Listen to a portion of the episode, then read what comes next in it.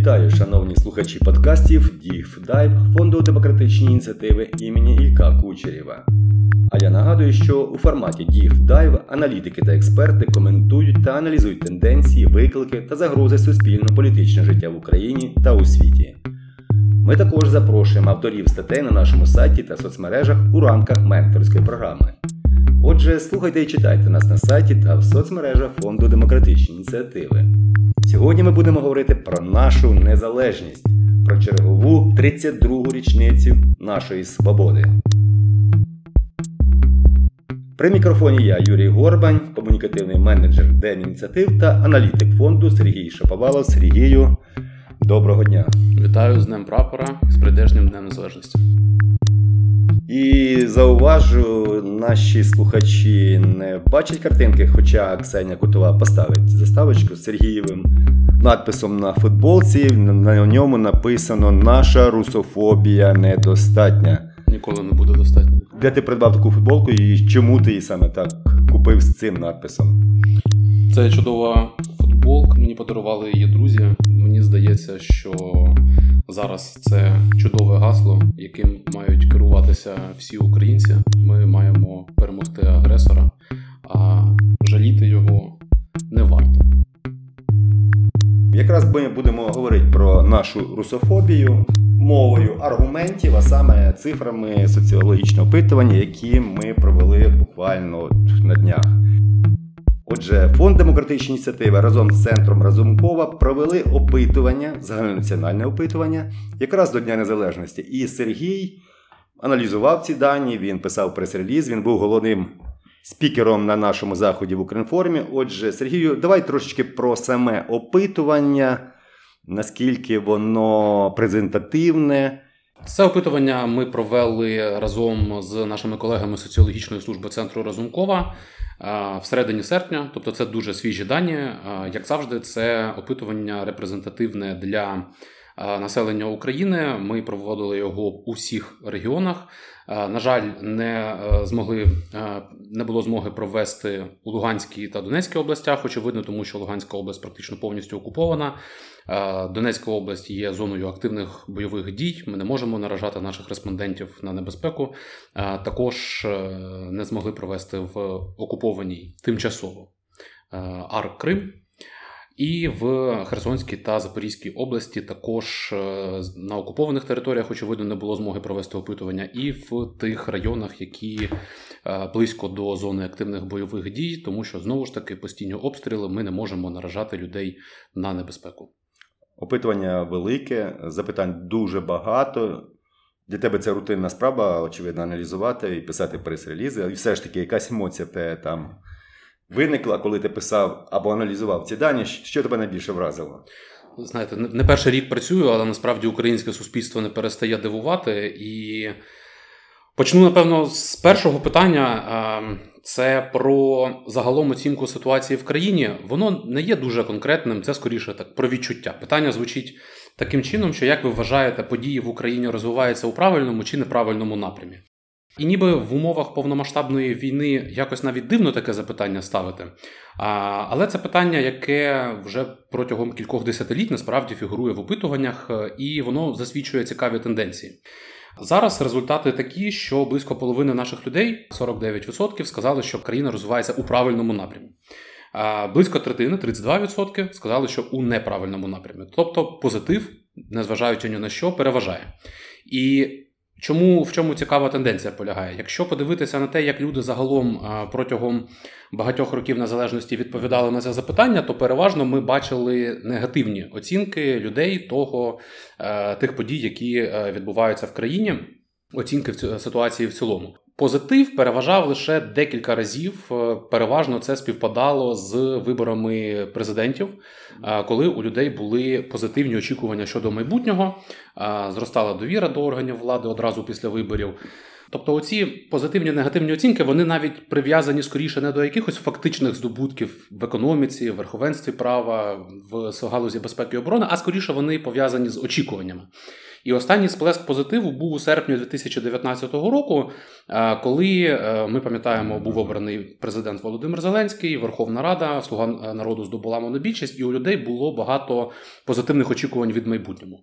Від майбутнього. І вже у 2020 і 2021 році, коли ці позитивні очікування в короткостроковій перспективі не справдилися, знову почав переважати негатив. По 60% казали, що країна рухається в неправильному напрямі. Було тільки там 20%, які казали, що все розвивається а, відносно добре. І от зараз ми бачимо ще один сплеск позитиву. Так і можна подумати, зробити такий хибний висновок, що.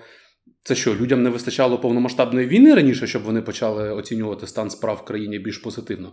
Очевидно, це пов'язано не з цим. Просто люди почали, як мені здається, оцінювати те, що відбувається в країні, з через іншу призму.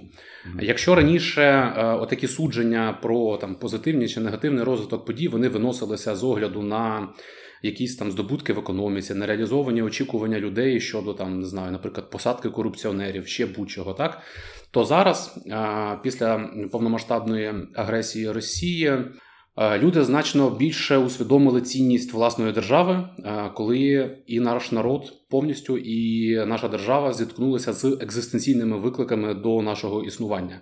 І ті речі, які раніше сприймалися як даність, е, на які не особливо звертали уваги, те, що ми живемо у своїй незалежній державі, на них якось не звертали уваги, тому що ну це є, і куди куди, куди від цього дінешся, правильно? Зараз, після початку великої війни, е, увесь народ і держава проявили волю до спротиву, і ми чинимо ефективний опір агресору. Люди почали значно більше це цінувати, те, що ми є вільним народом і вільною державою. І мені здається, що саме це є підставою до зростання ось цих позитивних оцінок. Тобто люди починають буквально більше любити Україну і цінувати її. Давай трошки підкріпимо твої.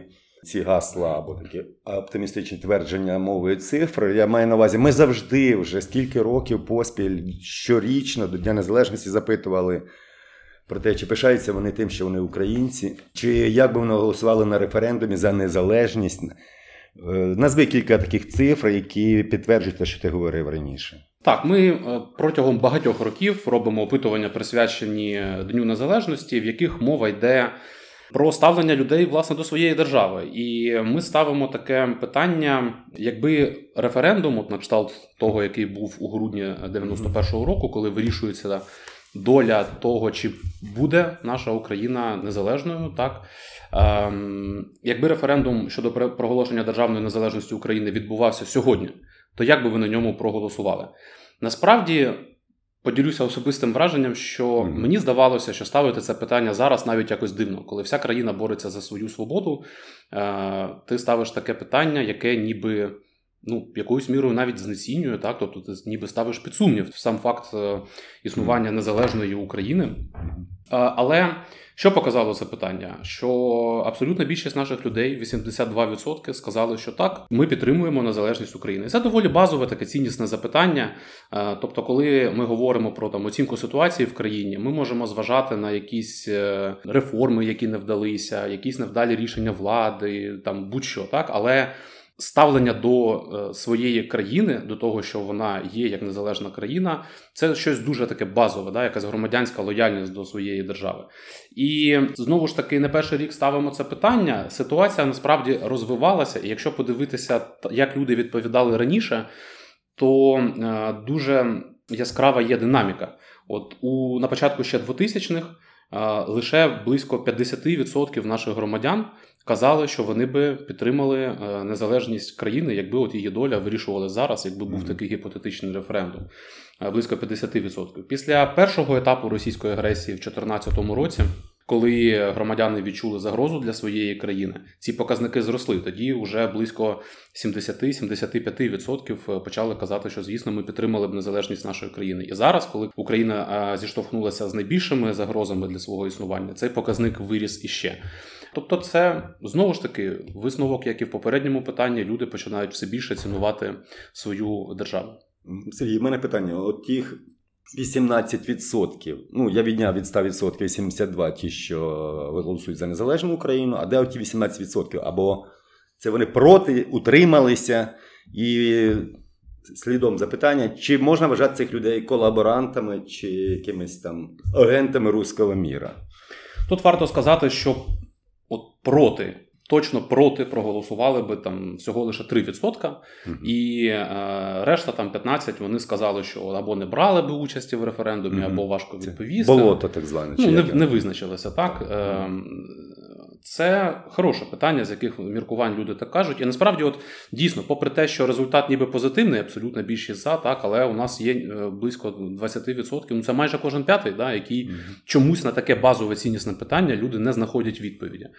І е, говорячи з нашими колегами, соціологами, як розуміти це, чи це люди з ідеологічних міркувань е, Мгм. проти, просто бояться прямо сказати, що вони проти і не підтримують свою державу. Ми дійшли до висновку, що насправді є частина людей, е, дійсно, які, ну, знаєте, в своєму житті вони не цікавляться нічим. Або для них питання ну, нічим пов'язаним з суспільно-політичним життям. Люди живуть своїм якимось дуже побутовим життям. Або а, взагалі для них навіть настільки базові питання є чимось політичним, що для них дуже далеко і так далі.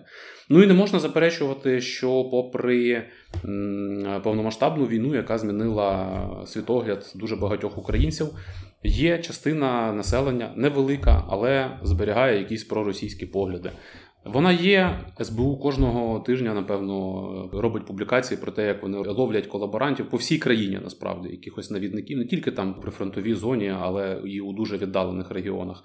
Їх небагато, але такі люди є. От. Але е, вони не складають більшості, це скоріше такий маргінез. Добре. Ну, от про тих, називаємо їх ждунами, отих 3%. Не зрозуміло, чого вони чекають, правда. Ми поговоримо в другій частині нашої програми. А я нагадую, що ви слухаєте подкаст Deep Dive. У цьому форматі ми занурюємося в актуальні теми, які досліджує фонд демократичні ініціативи. Сьогодні ми говоримо про нашу незалежність і про опитування, яке ми провели напередодні. І я розмовляю з Сергієм Шаповаловим, аналітиком фонду демократичні ініціативи. Сергію, Україна вже півтора року віддає всі свої сили на боротьбу з ворогом. Хлопці наші на фронті, волонтери допомагають чим можуть, і звичайні люди також допомагають. Що каже соціологія про те, в тому вигорання від війни? Наскільки українське суспільство вже втомилося від цього всього? Дійсно, тема так званої втоми від війни вона є актуальною не тільки в українському е, інформаційному просторі, але й в західному. І мова йде не тільки про втому нас, але і наших партнерів. Так Е, багато хто робить там прогнози, чи будуть нас підтримувати е, протягом, якщо війна затягнеться, вона затягується. Так тобто, це така дискусія доволі тривала. Але якщо пробувати це виміряти, то потрібно м, знаходити якісь показники, у чому ця втома повинна виявлятися. Наприклад, у не знаю, готовності людей до якихось компромісів, поступок да, заради того, щоб ця війна закінчилася. І в одному з наших ем, нещодавніх опитувань е, у червні. Ми робили опитування спільно з нашими колегами з громадянської мережі опора. Там була така дещо тривожна цифра. Тоді близько 30% наших громадян погодилися з твердженням, що я хотів би, аби ця війна завершилася якомога швидше за будь-яких умов. Тобто, виходить, що у нас близько третини людей готові на якісь поступки, так аби якнайшвидше припинилась війна, е, що було доволі таким тривожним показником. Але коли ми йдемо в деталі. І говоримо не про якісь абстрактні компроміси чи абстрактні поступки, то люди виявляються не готовими до будь-яких конкретних поступок інтересами України угу. на користь агресора. В нашому е, нинішньому опитуванні ми е, склали такий перелік гіпотетично, чим би ми могли догодити росіянам, так аби угу. вони припинили війну. Е, Наприклад, визнання окупованих територій України частиною Російської Федерації, тобто територіальні поступки. А, Менше 5% наших людей сказали, що це було би прийнятним е, компромісом з боку України. Звісно, я підозрюю, що поступитися Білгородом, як сказав нещодавно Володимир Зеленський, було би більше готових. Мгм. Але якщо ми говоримо про територію України, і тут треба не забувати про всі, в тому числі про Крим, Мгм. е, територія Донбасу окуповані з 2014 року, на це люди йти не готові. Мгм. Відмова від вступу України в НАТО. Знову ж таки, тут трошечки більше, 18% готові цим поступитися, але переважна більшість, три чверті нашого населення кажуть, що це неприпустимо. Ще один варіант поступок е, скорочення чисельності збройних сил України у мирний час. Чому ми взагалі поставили таке запитання? Е, думаю, всі пригадують е, нещодавній там одна з зустрічей Путіна, на якій він тряс бумажкою, що розказуючи, що ми в Стамбулі у березні чи у квітні 22-го року проводили переговори з Україною, де це питання фігурувало, там обговорювалися параметри зменшення чисельності збройних сил, щоб нібито Україна там не становила якоїсь вигаданої росіянами да, військової загрози для Росії. І там були прописані якісь фантастичні просто да, демілітариза... демілітаризація. Так, так, так. Оце те, що те, що вони мають на увазі під демілітаризацією. А, Значить, і ну звісно ж, українці всіх обманули, удар в спіну Путіну зробили. Це стандартні mm-hmm. їхні е, байки. Так, от. Е, якщо розглядати це як можливий варіант компромісу, mm-hmm. то на це готові тільки 13% українців. Дати їхній мові е, російській якогось офіційного статусу в Україні е, там теж не більше 18%. Або відмовитись від політики декомунізації, вони ж нас тут mm-hmm. да, всіх вважають, що тут вулиці перейменовують і так далі. Знову ж таки, цим поступити готові не більше 17%. Тобто, ну що ми бачимо? Що в цілому ці всі е, компроміси вони є для людей неприйнятними. І причому навіть для тих, хто в попередньому опитуванні я казав, там було третина тих, хто казали, що значить, я хотів би, щоб війна закінчилася якнайшвидше будь-якою ціною. Коли йдеш, е, запитуєш про якісь конкретні поступки, які можуть mm-hmm. бути, навіть більшість із тих, хто хоче, щоб війна закінчилась прямо зараз будь-якою mm-hmm. ціною, люди не готові до якихось конкретних поступок, а особливо до територіальних поступок е, не готовий ніхто. Практично, це така дуже маргінальна опція. Тому е, оця втома від війни, якщо вона і існує, то, по-перше, вона повинна бути, як дуже влучно сказав Вчора під час е, нашої презентації в Укрінформі Олександр Положинський, е, колишній лідер гурту Тартак, зараз він військовослужбовець. Втома від війни, очевидно, є, тому що це важко і е, фізично, ресурсно, психологічно для цивільних, для військових зараз нікому не легко, очевидно. Але втома від війни повинна бути мотивом для кожного з нас робити все, що ми можемо для найшвидшої перемоги а не йти на поступки. І чому люди ще, е, як на мене, вважають, що ці всі поступки є е, неприйнятними, тому що, напевно, люди вже зрозуміли, е, що це все не матиме ніякого сенсу. Війна ж іде не за там. Членство України в НАТО або назви українських вулиць. Mm-hmm. Люди розуміють, що росіяни просто хочуть знищити нас як незалежну державу, і тому поступитися, якщо ми навіть і пообіцяємо їм не стати членами НАТО, е, то це росіян не зупинить. Вони не зможуть жити з фактом, що Україна є незалежною, а український народ є окремим від росіян народом. Вони ж кажуть, да, що ми єдиний народ, українців не існує, нас Ленін тут вигадав, значить. Угу. Тому це все не має сенсу. Якісь такі речі. Вони хочуть нас вбити, ми хочемо жити. У нас немає про що домовлятися посередині. Ну, я не психолог, але мені здається, я такі, коли я, скажімо так, викладаю журналістику для студентів, я їм наводжу приклади так звані хвилі уваги. Людина концентрована може сприймати інформацію, там, скажімо, три хвилини. Це вона так сприймає дуже. Це зауваження до того, що я довго говорю. Ні, так, по три хвилини бажано говорити, люди будуть слухати, а потім треба чимось легшим розбавляти. Тобто, коли ви плануєте якийсь там спіч свій, то три хвилини такого концентрованого, інформативного, те, що ви хотіли, щоб запам'яталося. А далі трошечки другорядне, що зачепити, більш розважливе. Ще три хвилини розслабляєте свою аудиторію, потім три хвилини знову ключові посили посилаєте, тобто структуруйте свій виступ. І я не знаю, але мені здається, воно дещо схоже от по собі я відчуваю. В мене був такий особистий е, ентузіазм. Я їздив, волонтерив, потім трошки втомився, трошки відлежався або як відсидівся. Але зараз в мене знову з'явилися сили, емоційні і ресурси, там якісь для того, щоб знову знову долучитися до волонтерства, до такої активної діяльності. Я відчуваю, що ці сили емоційні повернулися. Наскільки ти підтримуєш цю тезу, що суспільство такими хвилеподібними якби, речами, от зараз ми маємо певні успіхи на фронті. Ми бомбимо Москву, і слава Богу, Крим, і міст їхній палає. Очевидно, ці День Незалежності, День прапора. емоційні якісь речі, вони впливають на нас, і восени я так надію, що наше українське суспільство знову, як кажуть, воскресне, набереться сил, емоцій, енергії для того, щоб знову. Як кажуть, не втомитися, а продовжувати нашу боротьбу.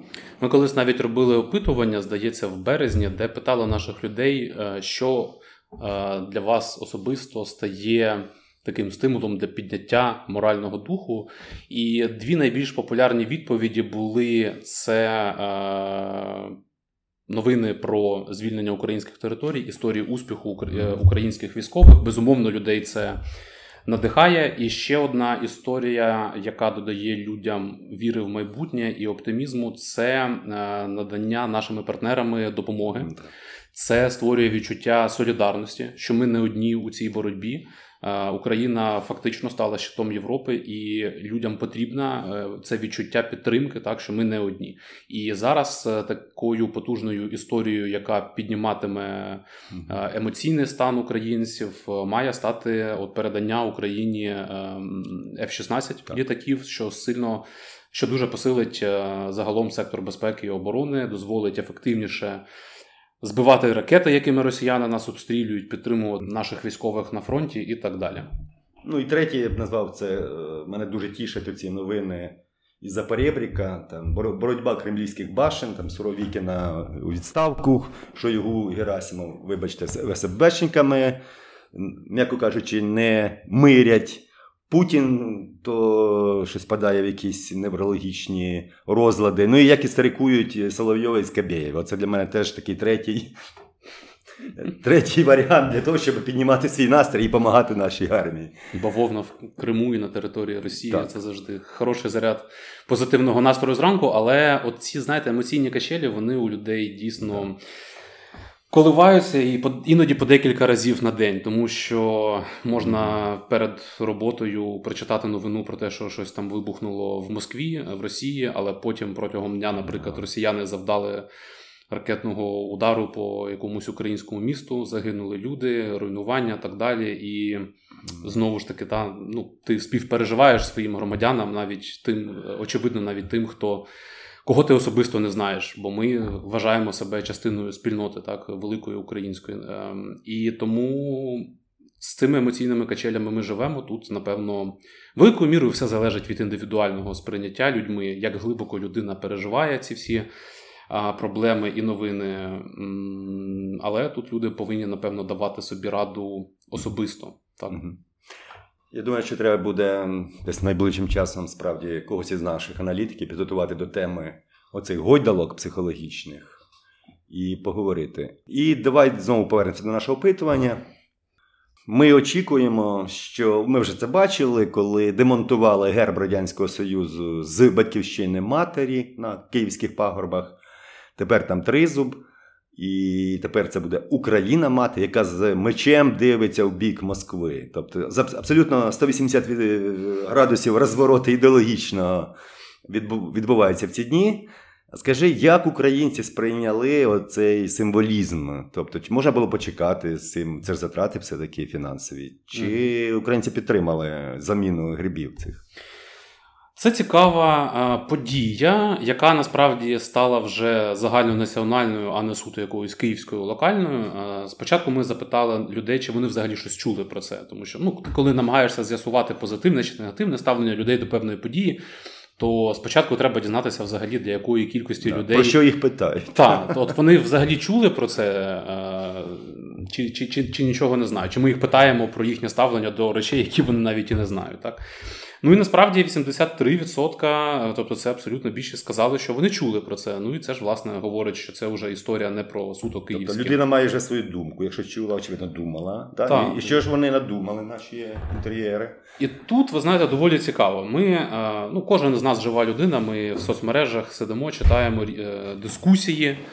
Щодо тих чи інших подій, які в нашій державі відбуваються, висловлюються різні думки наш плюралізм і іноді схильність українців посваритися там між собою.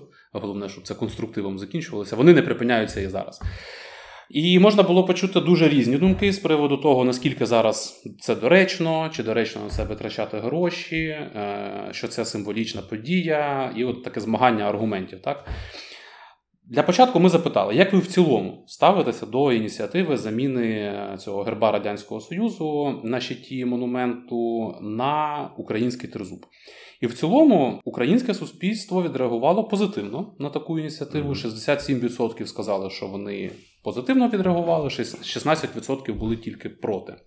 І ну там решта ще 16 або їм байдуже, або е, не визначилися з відповіддю. Ну і що цікаво, в розрізі регіонів не було такого, що люди там з заходу чи, наприклад, там з е, центральних регіонів України підтримують, а там південь схід, схід переважно проти. Ні. По всіх регіонах е, переважно поставилися до цього позитивно. І е, далі ми почали тестувати усі різні аргументи, які звучали. Спочатку ми запитали так: от чи погоджуєтеся ви з твердженням, що заміна радянського герба на тризуб е, є важливою подією, яка символізує боротьбу України за свою свободу і розрив з радянським минулим. Ну це власне аргумент, який використовував і е, використовувало також і Міністерство культури та інформаційної політики, коли говорили про обґрунтовували важливість.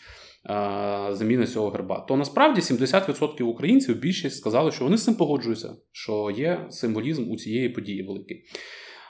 І близько 17% сказали, що не погоджуються з цим. Тобто, в цілому, на такий аргумент, і знову ж таки в усіх регіонах люди відреагували позитивно. Далі наступний аргумент, вагомий, який висловлювався в оцих дискусіях е, і таких словесних війнах е, в соцмережах навколо е, цієї події. Аргумент про те, що чи погоджуєтесь ви ствердженням, що замінити герб СРСР на тризуб на монументі Батьківщина мати можна було і пізніше, наприклад, після війни. А наразі доречніше було би спрямувати гроші, які витратились на цей проект, на допомогу армії і людям, що постраждали від війни. То і на цей аргумент люди також погоджуються. І ті ж самі близько 70% кажуть, що вони з цим погоджуються, там близько 21% проти. Тобто, в принципі, в громадській е, свідомості е, ці аргументи не викликають якогось протиріччя, це не викликає якоїсь дилеми, що або одне, або друге. Люди погоджуються і те, що це важлива символічна подія, але водночас погоджуються і що можна було ці гроші витратити mm-hmm. на набагато більш доречні речі. Що, в принципі, е, цікавий результат сам по собі, але у мене виникло відчуття якоїсь не до кінця розкритої теми, тому що. Е, коли ми в житті приймаємо рішення робити щось чи не робити, ми все-таки аргументи зважуємо, який із аргументів є більш переконливим, і на основі цього приймаємо рішення. Бо ми не можемо і зробити щось одночасно, і не зробити. Ти або робиш, або не робиш. І відповідно, приймаючи рішення робити чи не робити, ти повинен керуватися одним аргументом або іншим.